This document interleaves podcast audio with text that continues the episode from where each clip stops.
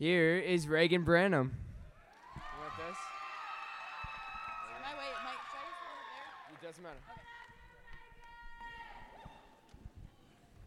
Thanks, Abby. Okay. Hi, I'm Reagan. Um, it doesn't say my majors up there, which is sad because it's a whole mouthful, so they could have just taken up the whole screen with just my majors. So I'll tell you guys. But I am a double major in secondary education English and then biblical studies with an emphasis in youth ministry. So I just basically chose the ones that was the longest to say. um, I'm going to start out today with a story. Um, Does the clicker work? Should I point at the thing?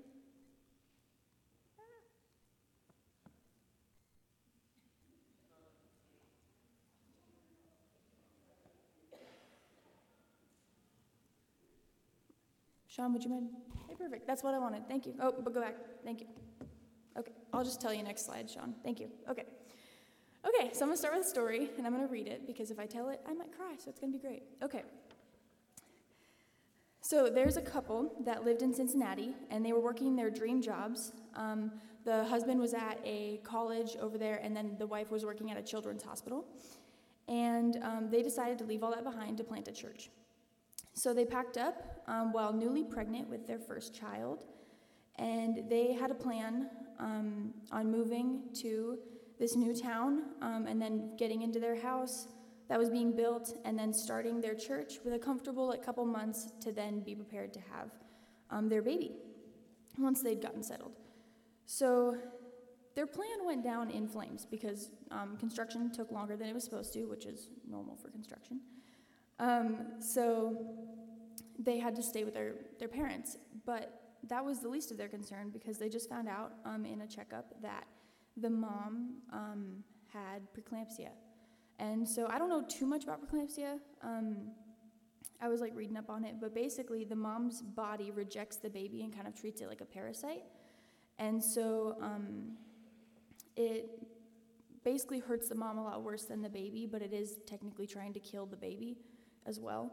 So um, what happens is, is then like moms cannot know that they have this until they give birth. Now we have more better science to catch it, which is awesome. But um, then after birth, the mom's like blood pressure skyrockets and everything goes crazy, and it's very unlikely for mom and baby to survive.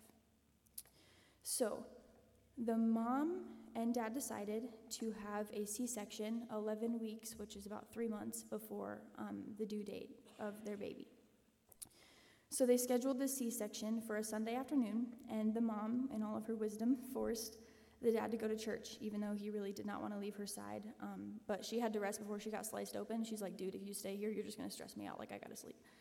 So, so at, my dad snuck into church, and um, he came in um, purposely at the end and snuck in the back and sat down during um, half of the song, Blessed Be the Name.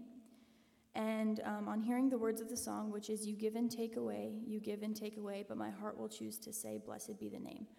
Um, the dad broke down in tears and he, um, he basically just prayed right then and there that God, no matter what happens to my baby and my wife, I will be faithful to you and I will still do what you've called me to do. Um, basically saying that even if they don't live, I'll still do your will. So after church, he zipped back up to the hospital and um, where the mom was being prepped for surgery, and so they went into surgery. Um, during the surgery, basically all the things that could have gone wrong went wrong, and um, like I, I don't know if you've seen like where the beds like have to be like like folded up, you know, funky. They had to like put her legs up because her blood pressure was going crazy, and like it was. And the dad is not really a um, blood person, so he was like four inches, like not even. He was like nose to nose with the mom, just like staring in her eyes because he was like, do not look at what's happening. So, um, needless to say, it was terrifying. Sean, would you hit next slide? But the mom and the baby survived by nothing short of a miracle. Um, medical professionals said that the baby and mom were not supposed to live. Um, the baby was born at two pounds um, and 13 inches. It was about two pounds and 13 inches, um, making her about the size of a pop can with an abnormally large, like apple size head. Right. So, um, would you hit next slide, Sean? So this one's a little bit, I don't know if you guys can see. Okay, um, so you, there's, the baby's wearing the hat, and then I don't know if you see like the gold thing around the baby's arm. If you can see it up there, it's kind of hard to see. But that is actually the dad's wedding ring. So just to like give you an image in your mind of how tiny this baby is, the dad's wedding ring fit up to her shoulder. So, um, and she spent the first seven weeks of her life in the NICU. Um, and then, Sean, if you would hit the next one for me, thank you. So these are this is the this is the family. Um, and if you can't tell by looking at them, I am the daughter. but so that was the first time my parents ever got to hold me. And um, then you can hit the next slide, Sean. And this is what I grew up to be. So by nothing short of a miracle, I was born um, and then also, I grew up to be a really healthy baby. Like, I did not have any health complications. I think I got influenza once. I think I had the flu in like fourth grade. But other than that, I mean, besides this stupid thing, like, my life has been cakewalk. So, on the physical end of things. So, that leads me to the next slide, Sean. Then you can just park it here. Thank you. Um, so, that leads me to what my era is and what I'm talking about today. Um, I was thinking about it, and my birth was actually the first time I completely surrendered to God. And honestly, it wasn't even by my own choice. Like, I was just like, I was even, I was only like half cooked, really. I was like, wait, three, what is that? Th- th- two thirds? Yeah, two, th- I'm not good at math. It was like two, I was like two thirds baked in there, man. Like, it was, I popped out way too early. So, it was not by my choice or my, um, at all that I was completely surrendered to God, but by the faith that my parents had. And honestly, my birth was probably the last time that I completely surrendered f- for a majority of my life. Um, I grew up, and as it happens as you grow up, the world kind of creeps into the corners of your mind. And I chose to take the reins because God's love and plan for me didn't feel safe enough.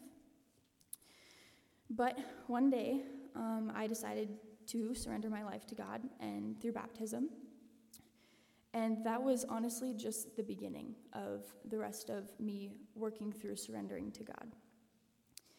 Um, and letting him guide me. I still, I still struggle today um, to remember that I cannot and will not accomplish anything without God. So my life started in God's hands, and I stepped out of that, but now I'm running back into that because God's plan is so much greater than anything I could ever imagine. And He can do insanely powerful things like saving a tiny life. And it's crazy. Um, but if we surrender to Him and walk with Him, He'll take us through whatever the world throws at us. So, because of my mom and dad's willingness to surrender, um, not only their future and their lives, but also mine, um, God used them and still uses them to this day to reach his people.